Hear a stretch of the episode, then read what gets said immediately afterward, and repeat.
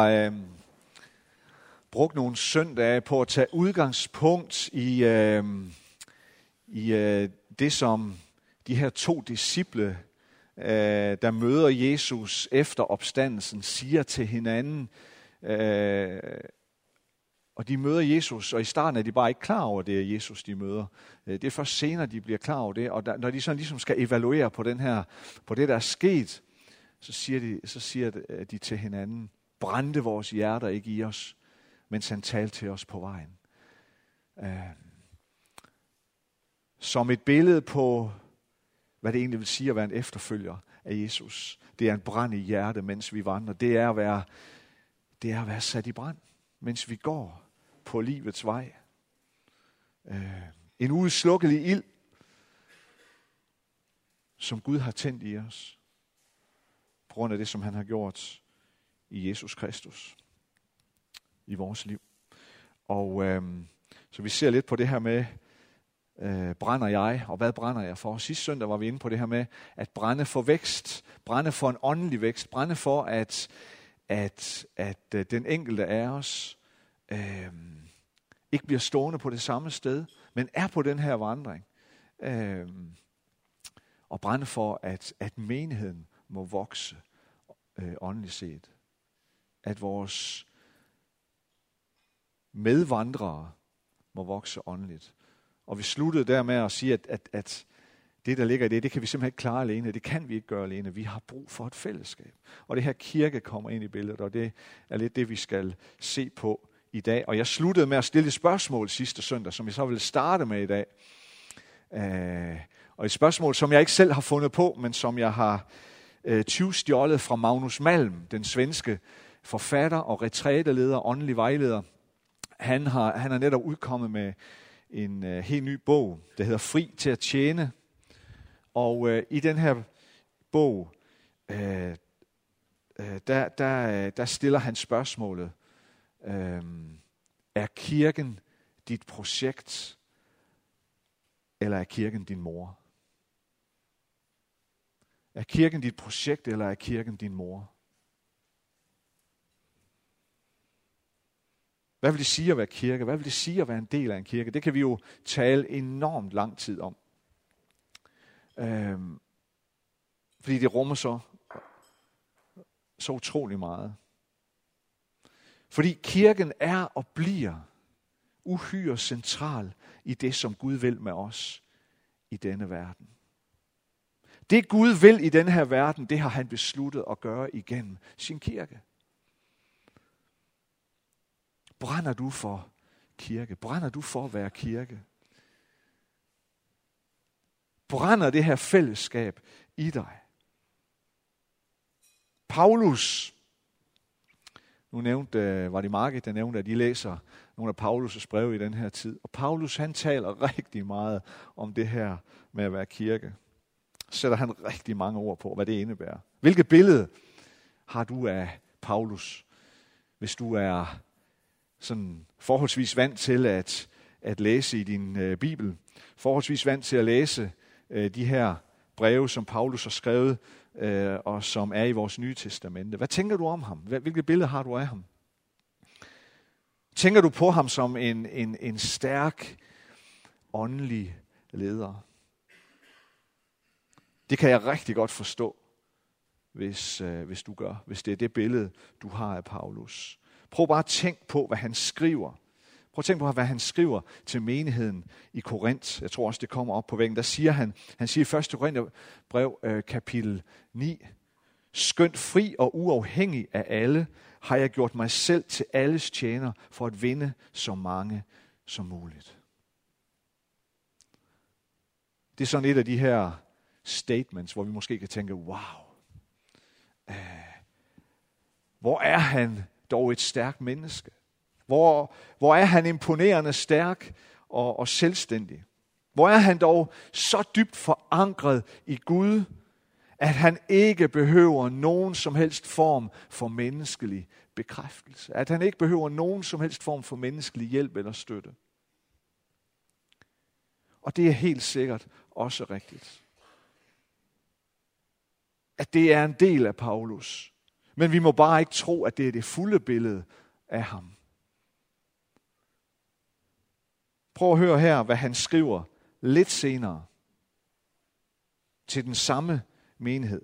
Det er så det, vi kalder 2. Korintherbrev. Der skriver han sådan her i øh, kapitel 7. For da vi kom til Makedonien, fandt vi ingen ro, men var i alle måder trængt. Udefra af strid, indefra af frygt. Men Gud, der trøster de fortrygte, trøstede os ved, at Titus kom. Og ikke alene ved, at han kom, men også ved den trøst, han havde fundet hos jer. Han fortalte os om jeres længsel, om jeres fortvivlelse, om jeres iver for mig, så at jeg blev endnu mere glad. Det er en lidt anden Paulus, vi møder her, ikke? En presset, bange, til tider urolig og ængstelig Paulus. En Paulus, som virkelig har brug for relationer med andre, for at kunne gøre det, som Gud har kaldet ham til at gøre. Og vi kan finde massevis af andre eksempler på det i hans breve. Hvis vi læser Romerbrevet, som jo, som jo er et langt og, og til tider svært og tilgængeligt teologisk statement, så slutter Paulus Romerbrevet af med at komme med en lang række af hilsner. Han siger blandt andet, hils vores søster Føbe, som har stået mange bi, også mig, skriver han. Hils Rufus, skriver han. Den udvalgte i Herren og hans mor, som også er en mor for mig. Og sådan kommer han. Hils den, hils den, for de har været der for mig. De bærer mig, de støtter mig, og det har jeg brug for. Havde Paulus skrevet sådan, hvis ikke han havde brug for menneskelig støtte? Nej, det havde han nok næppe. Magnus Malm, som jeg lige nævnte, han skriver, han skriver sådan her om Paulus, og det har jeg lige taget med som et citat, øh, og det kommer også herop på, på væggen. Han, øh, han siger det sådan her. Paulus er ikke en leder for menigheden. Han er en leder i menigheden. Hans position i kirkens fællesskab er ikke den professionelle embedsmand, den ansatte medarbejder, den effektive managementsekspert. Han er en bror blandt søstre og brødre, mødre og fædre. Kirken er hverken en arbejdsgiver eller fritidsinteresse for Paulus, men et livgivende og forpligtende fællesskab, som han umuligt kan adskille fra sit forhold til Gud. Kirken kan Paulus umuligt adskille fra sit forhold til Gud. Hvorfra fik Paulus det her forhold til kirken? For det er så tydeligt, at kirken er ikke Paulus' projekt. Kirken er hans mor. Det startede nok allerede, da han første gang møder den opstand og herliggjorte Jesus i sådan et stærkt lys på vej mod øh, Damaskus. Paulus han bliver slået til jorden. Og han bliver nærmest blind. Han kan ingenting se, men han kan høre. Og det han kan høre, det er, at Jesus taler til ham. Jesus siger til ham, Saul, Saul, hvorfor forfølger du mig? Og Paulus spørger, hvem er du, herre? Og Jesus svarer, jeg er Jesus, som du forfølger. Jeg er Jesus, som du forfølger. Og måske havde Paulus, måske havde han lyst til at protestere og sige, hey, nej, nej, Jesus, øh, stop lige en halv. Det er jo ikke dig, jeg forfølger. Det er jo dine venner. Det er jo, det er jo de kristne. Det er da ikke dig, jeg forfølger. Men den her skældning er ikke længere mulig. Så dybt har Kristus identificeret sig med kirkens fællesskab og de kristnes fællesskab, at det er ham selv, Paulus forfølger. Der går det op for Paulus, hvor stærkt Jesus Kristus har identificeret sig med kirkens fællesskab, så han uden tøven, så Paulus uden tøven senere hen kalder kirken for Kristi krop. Kristi læme. Der på Damaskusvejen, der går det op for Paulus, hvor dybt Kristus har identificeret sig med det fællesskab, vi er her. Og det kommer uden tvivl til at betyde, at for Paulus er kirken langt mere og langt vigtigere end blot et projekt, som han skal forsøge at virkeliggøre.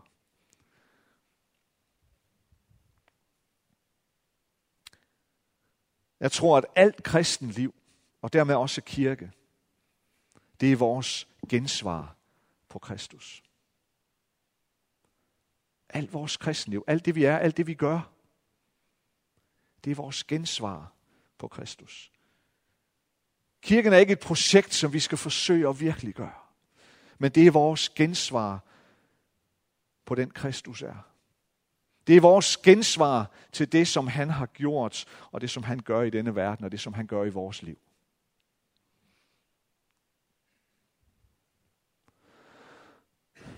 Rollemodellen for det gensvar, det finder vi. Det finder vi hos Maria, Jesu mor. Det her gensvar hos Maria, det tager sin begyndelse, da en engel besøger hende. Da en engel besøger en ganske pur ung pige i Nazareth og sagde til hende, Helligånden skal komme over dig. Og den højestes kraft skal overskygge dig. Derfor skal det barn, der bliver født, også kaldes helligt, Guds søn.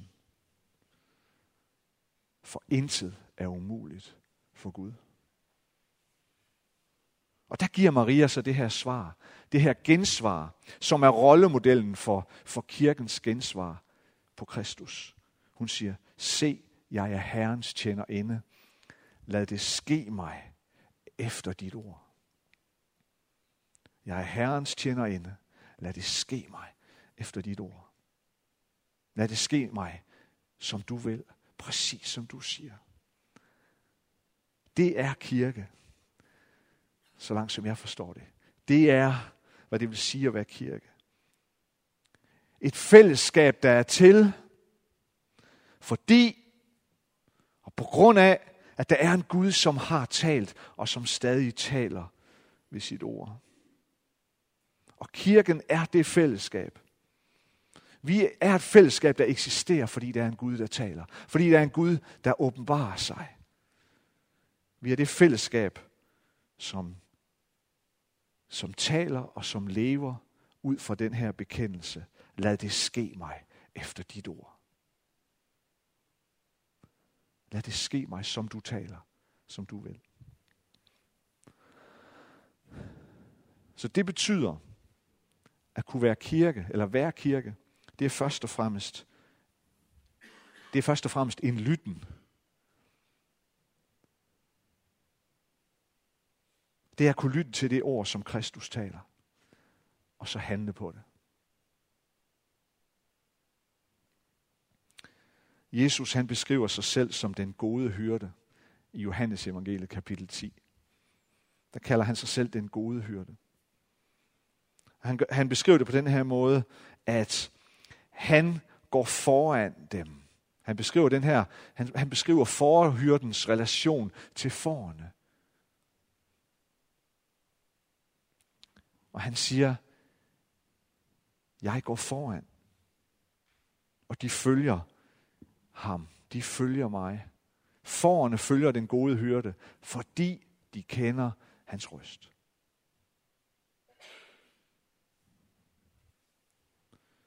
Dem, der følger efter Jesus, det er kirken.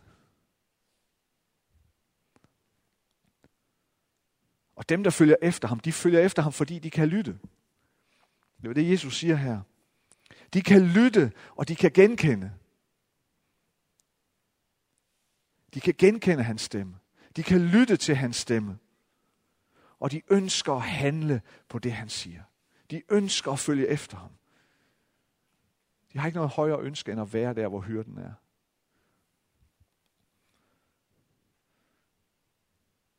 Det er så vigtigt for dig og mig personligt. Det er så vigtigt for hele kirkens liv at kunne det. Og Jesus han minder os om det igen og igen. Han minder os blandt andet også om det i det, som vi kalder bjerg, bjergprædiken i Matteus evangeliet. Der siger Jesus sådan her. En hver, som hører disse ord og handler efter dem, skal ligne en klog mand, der har bygget sit hus på klippen. Og skybruddet kom, og floderne steg, og stormene suste og ramte det hus. Men det faldt ikke, for dets grund var lagt på klippen. En hver, som hører disse ord, handler efter dem. Det er kirke. En hver, som kan lytte. Og en hver, som er villig til at vil handle på det og følge efter det. Så at kunne lytte til hyrdens røst, at kunne genkende den, og være villig til at handle. Være villig til at handle, at følge efter ham. Det er en væsentlig del af, af selve kirkens eksistensberettigelse. Det er det, der definerer os som kirke.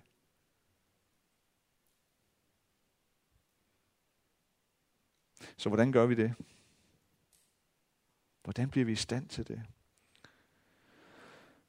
Jeg tror, det er først og fremmest noget, der udspringer af vores fællesskab, som jeg har været inde på. Det er en fælles lytten. Vi, vi lever i en meget individualiseret tid. Vi lever i en tid, hvor med stærkt individuelt fokus. Men det er sådan set ikke noget nyt. Det går sådan i bølger. Øhm, det fandtes der som også eksempler på på Jesu tid. Og på Paulus' tid.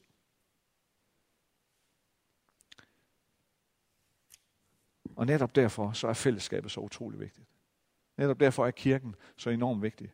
Fordi det her med at, at lære at lytte til hyrdens røst, og lære at lytte til hans stemme, det er noget, vi gør sammen. Det er noget, vi gør i fællesskabet. Det er en fælles beslutning, at vi vil lytte til hans røst sammen. At vi vil følge efter ham sammen. Det er så let, at vi bliver vores eget, at vores liv bliver vores eget projekt, hvor jeg selv spiller hovedrollen og selv skal realiseres eller realisere. Øhm, og midt i det her, så kalder Jesus os til at være et fællesskab. Han udfordrer os på det her. Og Paulus udfordrer os. Som jeg var inde på her tidligere, så siger han i, Paulus siger i Efeserbrevets kapitel 3, så er de sammen med alle de hellige får styrke til at fatte, hvor stor bredden og længden og højden og dybden er. Længden, bredden, højden, dybden. På hvad? På Gud på hans kærlighed til os. Den kan vi umuligt forstå selv. Selvom vores personlige vandring med Gud er kolossalt vigtig. Men det er i fællesskab. Det er det, Paulus han siger her. Det er, det er det, jeg beder om for jer, siger han. Det er, at I sammen med de andre, sammen med alle de andre i fællesskabet, må kunne begynde at forstå bare lidt af, hvem Gud er. Må kunne, må kunne begynde at ane bare lidt af, hvor stor han er. Hvor ufattelig stor hans kærlighed er til os. Det kan vi ikke rumme selv. I fællesskabet har vi en chance for at kunne rumme lidt af det. Og det er det, vi er kaldet til. At forstå Gud og lære at lytte til hans røst. At få evnen og villigheden og styrken til at ville følge efter hans røst. Det er noget, vi gør sammen. Det er noget, der sker i menigheden.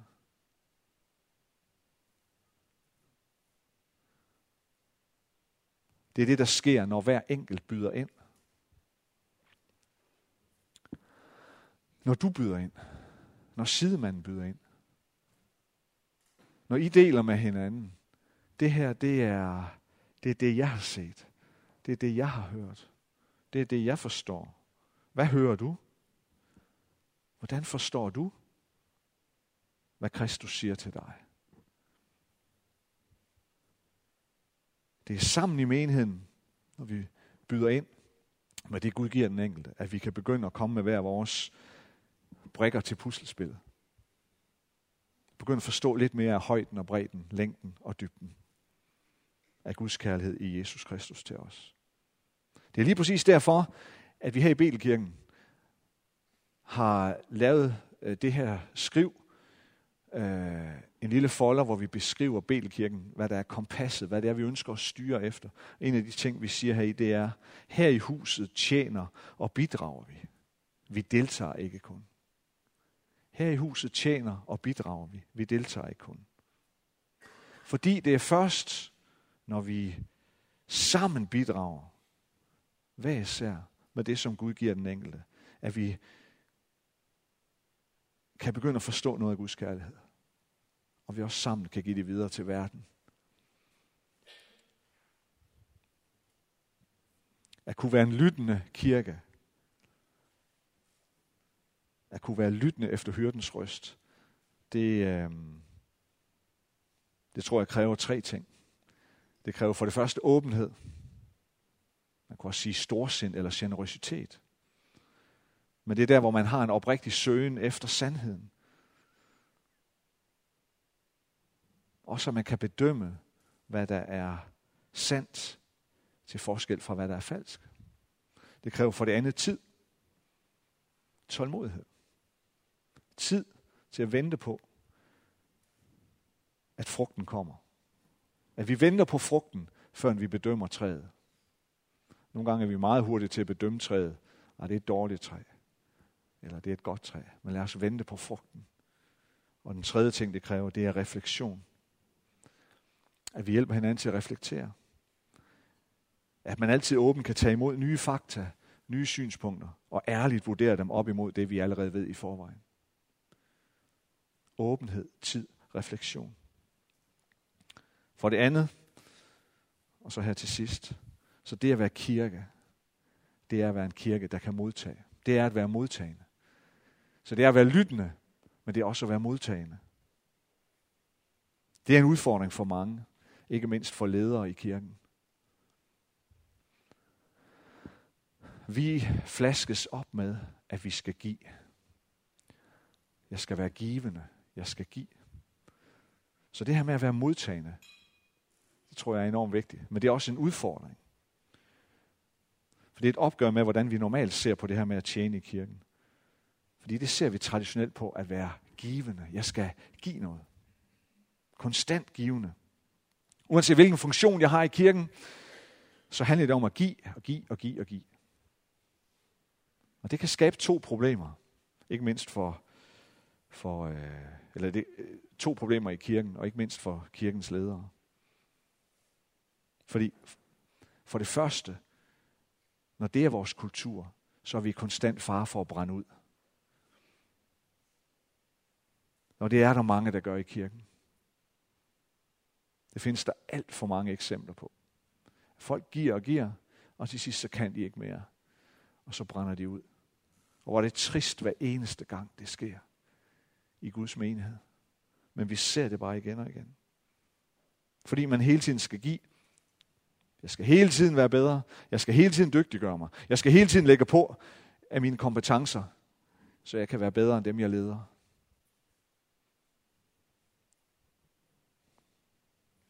Der er nogle ting i det, vi skal være varsomme med, opmærksomme på.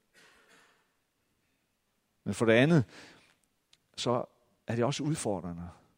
Fordi det her med at, at være givende, og den kultur, det er sådan en, det er sådan en holdning, der kan forstærke, der kan forstærke den her til tider øh, nogle gange sygelige sådan producent, konsument kultur producent, forbruger kultur, som også findes i kirken. Den har vi alt for meget af i kirken. Alt for meget har vi. Vi har alt for meget af den her sådan, det der hedder sådan den her 20-80 øh, fordeling, hvor man siger, at det er, at kirken, hvis ikke vi passer på, hvis ikke vi er opmærksom på det her, så bliver det sådan 20% producenter og 80% forbrugere. 20% der skal give, og så 80% der modtager. Hvor det bliver den, den lille gruppes eneste opgave at, at, at skabe eller producere, og den store gruppes eneste opgave bliver at konsumere og forbruge det, som de 20 procent de skaber. Jeg tror ikke på, at det er Guds mening med kirken. Jeg tror, Gud vil have en kirke, der kan modtage. Der kan modtage fra ham. Igen, det handler om vores gensvar på Kristus. Det at modtage. Det er kirkens primære gensvar. Ligesom at være lyttende. Det er vores primære gensvar på Kristus. Når jeg står her foran jer, så, så er det en opgave for mig at prøve at løsrive mig fra den her vildfarelse, som jeg nogle gange kan havne i. Jeg skal løsrive mig fra den her vildfarelse og tro, at det handler først og fremmest om, at jeg skal være den givende, og I er den modtagende part. Og så lægger jeg bare yderligere ved til den her producent-konsument-kultur. Nej, jeg tror på, at i stedet for, så er det Kristus, der er den givende. Og jeg er sammen med hele menigheden den modtagende.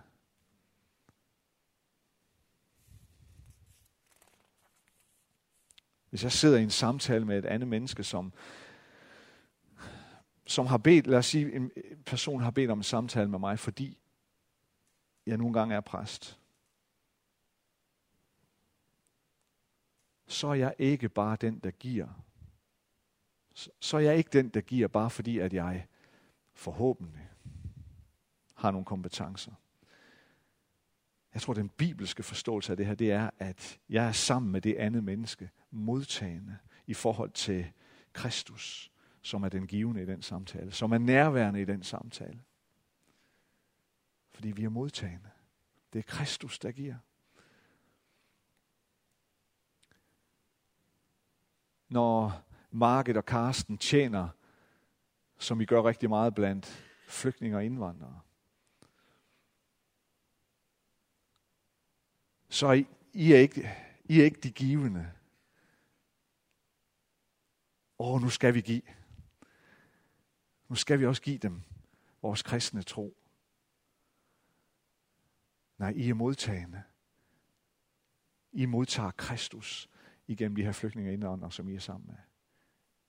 I møder Kristus i den fremmede. Det er derfor, Jesus han siger, jeg var sulten, og I gav mig mad. Jeg var tørstig, og I gav mig drikke. Jeg var nøgen, og I gav mig tøj. Jeg var i fængsel, og I besøgte mig. For hvad I har gjort mod en af mine mindste, det har I gjort mod mig. Hvad I har gjort mod en af mine mindste, det har I gjort mod mig. Det er Kristus, der giver. Kirken tager imod. Kirken modtager.